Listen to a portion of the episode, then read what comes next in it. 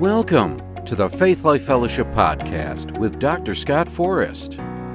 Today, Pastor Scott shares his message, The Doctrine of Baptisms.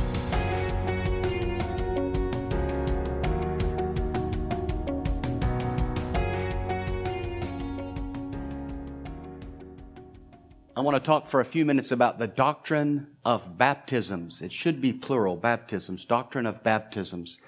And uh, I want to start by the definition of baptism, then we'll get back to the doctrine of baptisms.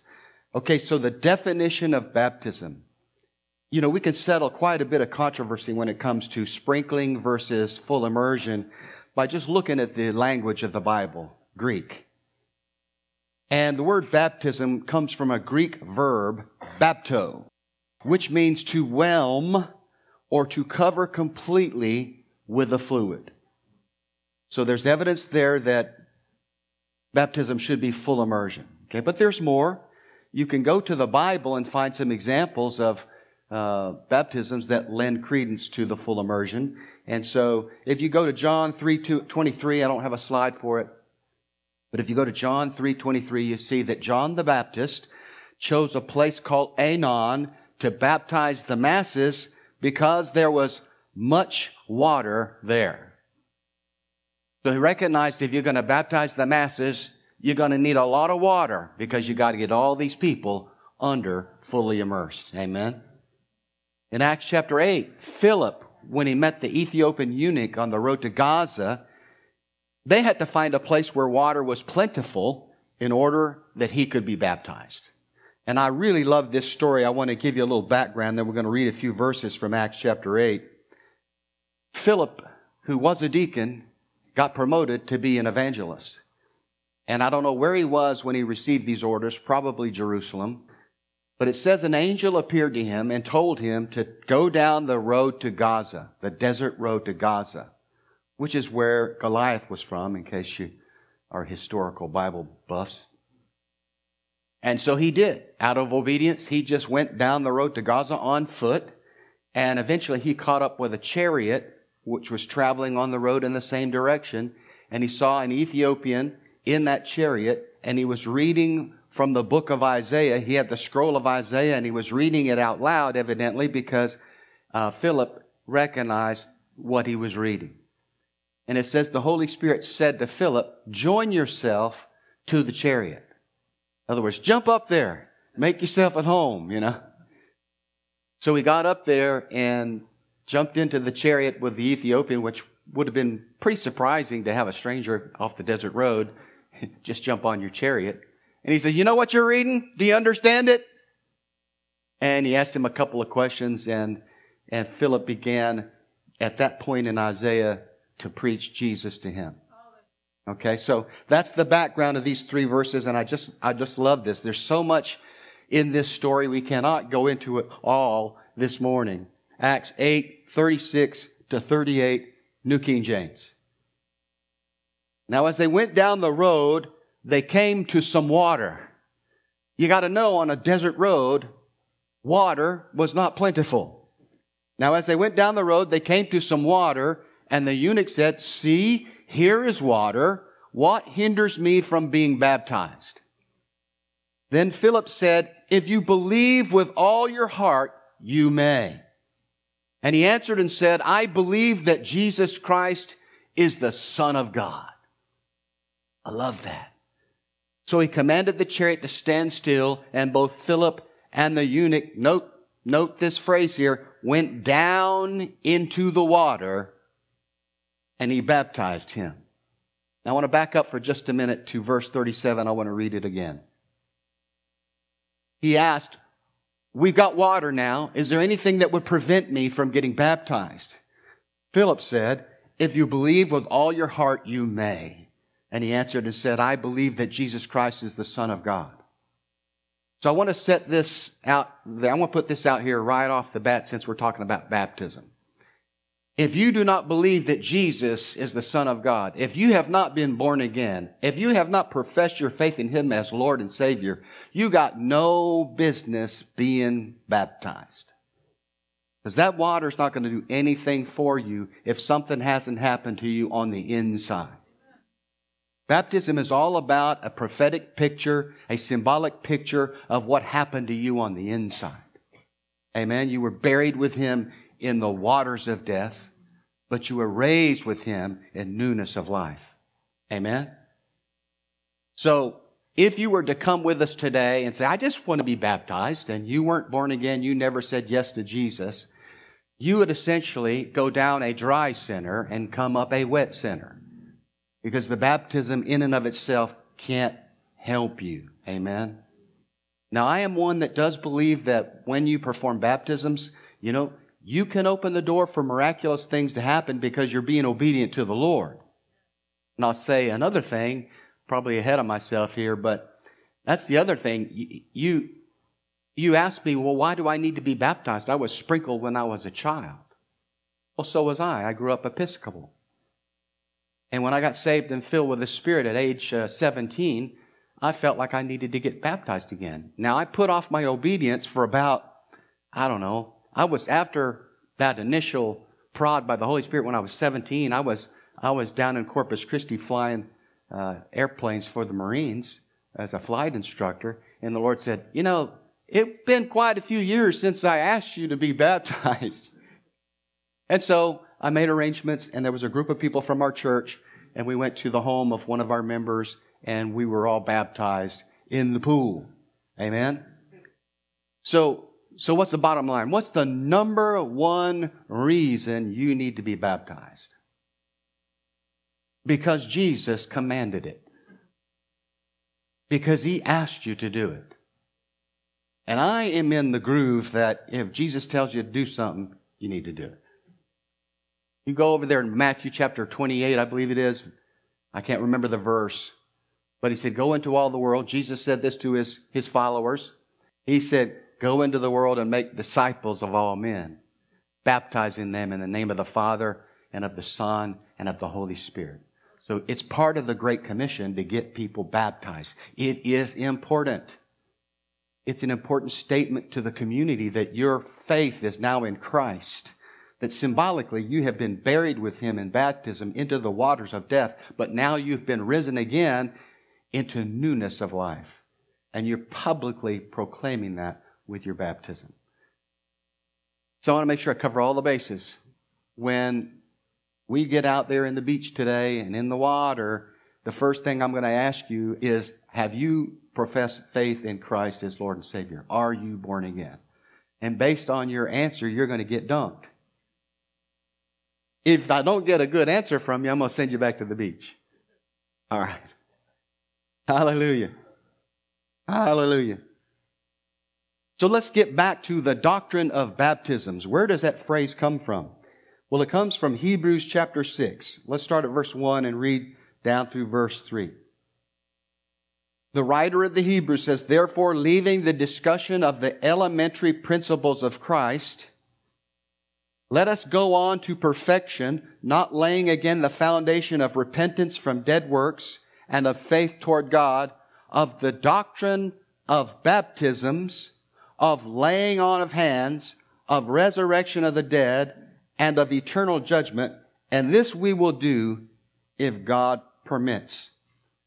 So in the midst of talking about some fundamental elementary principles that need to be taught to disciples of Christ, he mentions something called the doctrine of baptisms. The doctrine of baptisms. And I submit to you, when you first read this verse, it should cue you to think, does that mean there's more than one kind of baptism? Why, yes, it does mean that. And we're going to explore that for a few minutes this morning. In fact, if you go through your New Testament, you'll find four types of baptisms mentioned in the New Testament. The baptism of John, baptism in the name of Jesus, which is the one we're most concerned with this morning. Number three, baptism into the body of Christ. And number four, baptism in the Holy Spirit. Amen. Shandabalachata. Let's put that on there. Amen. So let's go back one by one, and I'll show you in Scripture briefly where you find these baptisms and what they're all about. All right, so the baptism of John, Acts chapter nineteen, verse four, New King James. Paul, in his journeys, encounters on the coast of Ephesus twelve men, and the Bible says they were disciples, but evidently they didn't know a whole lot. So Paul says to him in verse four, he, he opened up the discussion by saying, have you been filled with the Spirit since you believed? Have you received the Holy Spirit? And they said, we haven't even heard of the Holy Spirit. Sad to say, many churches today haven't heard of the Holy Spirit. Or they've heard of Him, but they usher Him back to the back room to take care of stuff back there where it won't scare people off. Amen. So Paul sets them right. Uh, he says, so how were you baptized? And they said, we received the baptism of John. So he knew where he was starting with, with these guys. And this is what he says here in verse four. Then Paul said, John indeed baptized with a baptism of repentance, saying to the people that they should believe on him who would come after him, that is, on Christ Jesus. So he makes it clear that John's baptism was unique to the nation of Israel, and it was calling them to repentance, to a radical change of lifestyle, so they could be ready when Jesus came. Amen? That's the baptism of repentance. It sometimes gets confused with baptism in the name of Jesus, but they're really two different baptisms. All right, number two, baptism in the name of Jesus, and some translations actually say into the name of Jesus. I like that because I'm one with Him and He's one with me. Amen. When I got baptized, I got baptized into Him. Amen. Acts two thirty-eight. This is on the day of Pentecost. After all the uproar where one hundred twenty people started talking in tongues at the same time, they poured out of the upper room because everybody in the city was rushing to find out what was going on. And Peter seizes the moment and starts preaching to them. Amen. And they say, what must we do to be saved? Acts two thirty-eight was his answer. Then Peter said to them, repent and let every one of you be baptized in the name of Jesus Christ for the remission of sins, and you shall receive the gift of the Holy Spirit. Amen. So he's making a distinction there between the baptism of repentance and the baptism of remission. They're two different things. Jesus came to remit, to get rid of your sins. It's a different thing altogether, and that's what baptism in the name of Jesus is all about. Everybody understand that? All right, number three, baptism into the body of Christ. Ephesians chapter four, New King James. Paul tells the Ephesians, there is one body and one Spirit, just as you were called in one hope of your calling, one Lord, one faith, one baptism, one God and Father of all, who is above all and through all and in you all. Now, there are people that don't believe in more than one kind of baptism who will tell you, right here it is in the Scripture, Ephesians four five, one Lord, one faith, one baptism. They think that settles the argument. But they need to keep reading and find out what we're talking about here. There is one Lord, one faith, one baptism, one God and Father of all, who is above all and through all and in you all by the Spirit. When you get born again, you get a brand new spirit on the inside of you that's righteous and holy as Jesus Himself. And you become connected with every other brother or sister in Christ all over the world into the collective body of Christ by the Spirit of God. You, in a sense, get baptized into the body of Christ. You hear us talking about the body of Christ? It's a real simple concept. Jesus is the head. The head lives in heaven. We are the body, His hands, His feet, His eyes, His ears, His mouthpiece. Amen? And we're all part of one collective body of Christ.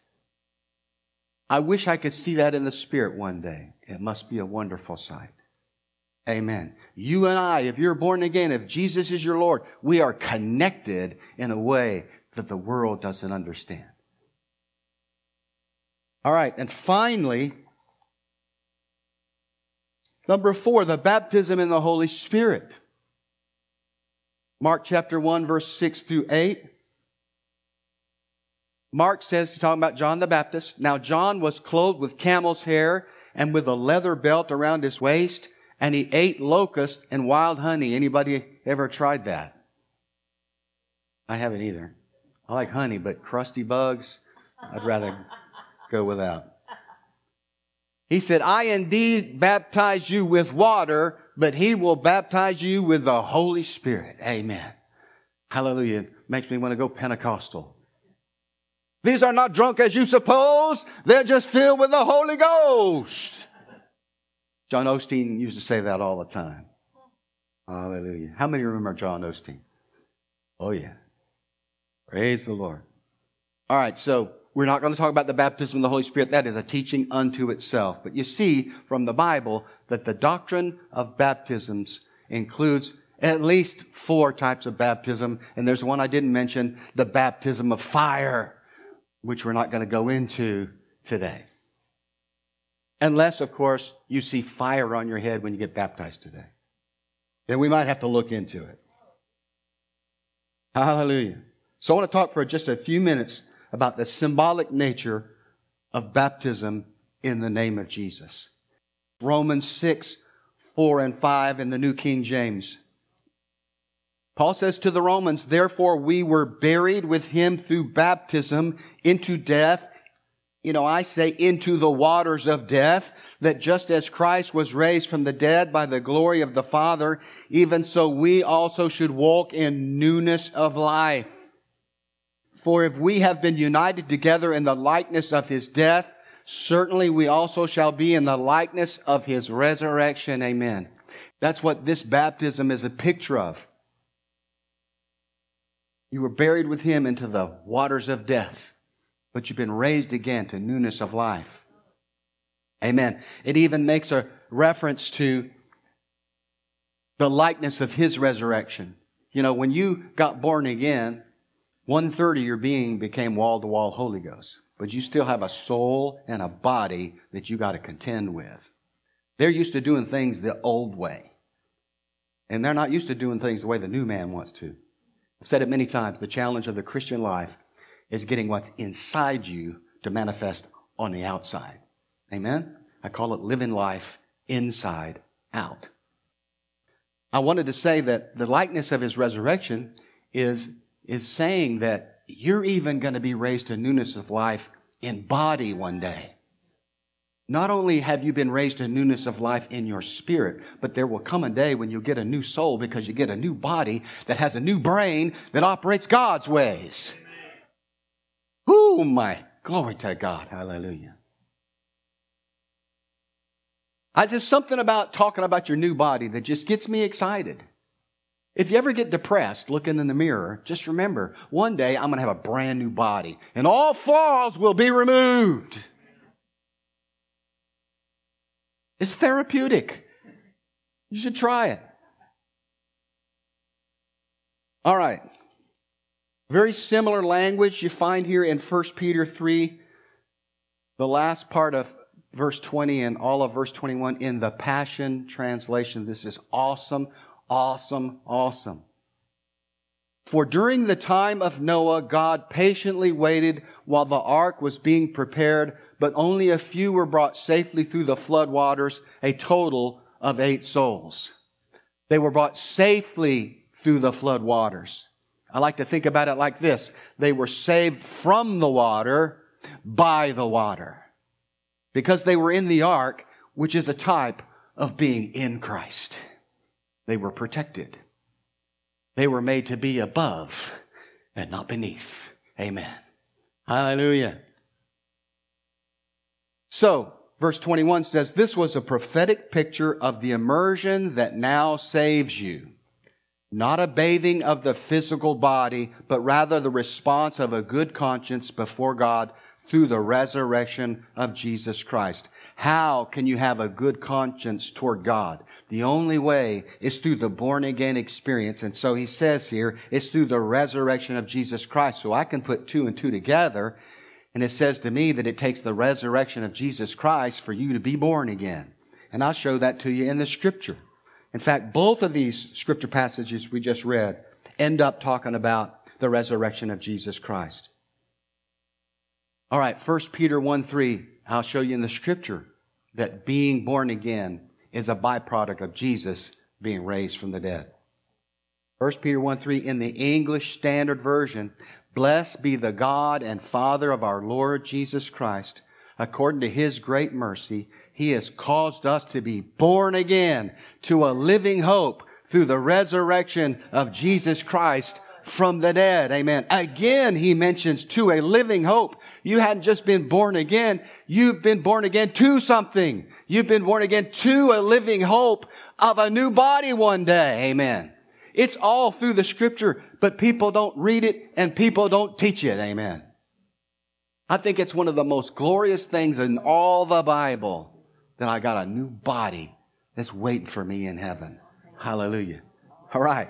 So he says, according to His great mercy, He has caused us to be born again to a living hope through the resurrection of Jesus Christ from the dead. Listen to this. This is a mind blower. We talked about this in the Done Deal series. Many mind blowers. This is, this is tops on my list. Number four, verse four says, we've been raised to an inheritance that is imperishable, undefiled, and unfading, kept. Some translations say reserved in heaven for you. So in the showroom of heaven, there is a body that's reserved for you. And one day you will retrieve it. And I think that's glorious news. Amen. Hallelujah. I mean, just think about it. Imperishable means, you, means you'll never perish. You'll, you'll never die. Immortal's another way of saying it. He says that in another place that way, or not Peter, but Paul. Undefiled. No sin. Not even a capability of sinning. You just can't do it because it's not in your nature. It's not in your three-part being. Unfading. In other words, your beauty will never fade. You'll be as beautiful as you were uh, today as you were yesterday. Amen. No fading. Okay. I notice stuff like that. I'm like, you know, we all care about our appearance. Let's not just kid one another. We look in the mirror and we wish we looked a little bit different. Well, one day you're going to look just like you in perfect form. I don't know how He's going to pull it off, but He said He would. All right. So let me wrap all of this up by letting you guys know that are getting baptized today what to expect when we get into the water. We'll go about waist deep. I'll stand next to you as we face the beach. I'll put my hand on your back and ask you a question. Have you made Jesus the Lord of your life? Are you born again? If you say yes, you're going to get dunked. Okay? And you can put your hand on your own nose if you want to, or I will do it as a, a free provision of this here deal, you know. I won't pinch your nose, but I'll put my, I'll cup my hand over your nose. It seems to work. I haven't drowned anybody yet. So if you say, yes, I've been born again, Jesus is my Lord, um, I'm going to lower you into and out of the water with the following words. I baptize you into Jesus in the name of the Father and of the Son and of the Holy Ghost. That keeps everybody happy. No discussion, no debate. We got both bases covered. Jesus said over in Matthew twenty-eight, baptized in the name of Father, Son, and the Holy Spirit. And over in Mark sixteen, He said, just make sure they're baptized. He doesn't emphasize it as much. Amen. Y'all understand the controversy I'm trying to, to dodge here? I baptize you into Jesus in the name of the Father and of the Son and of the Holy Spirit. Amen and amen.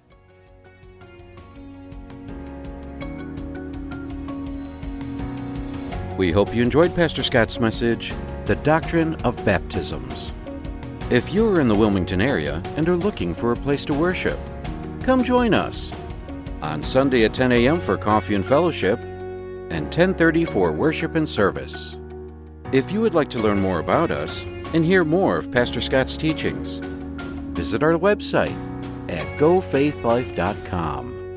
Also, visit and like our Facebook page at Faith Life Wilmington.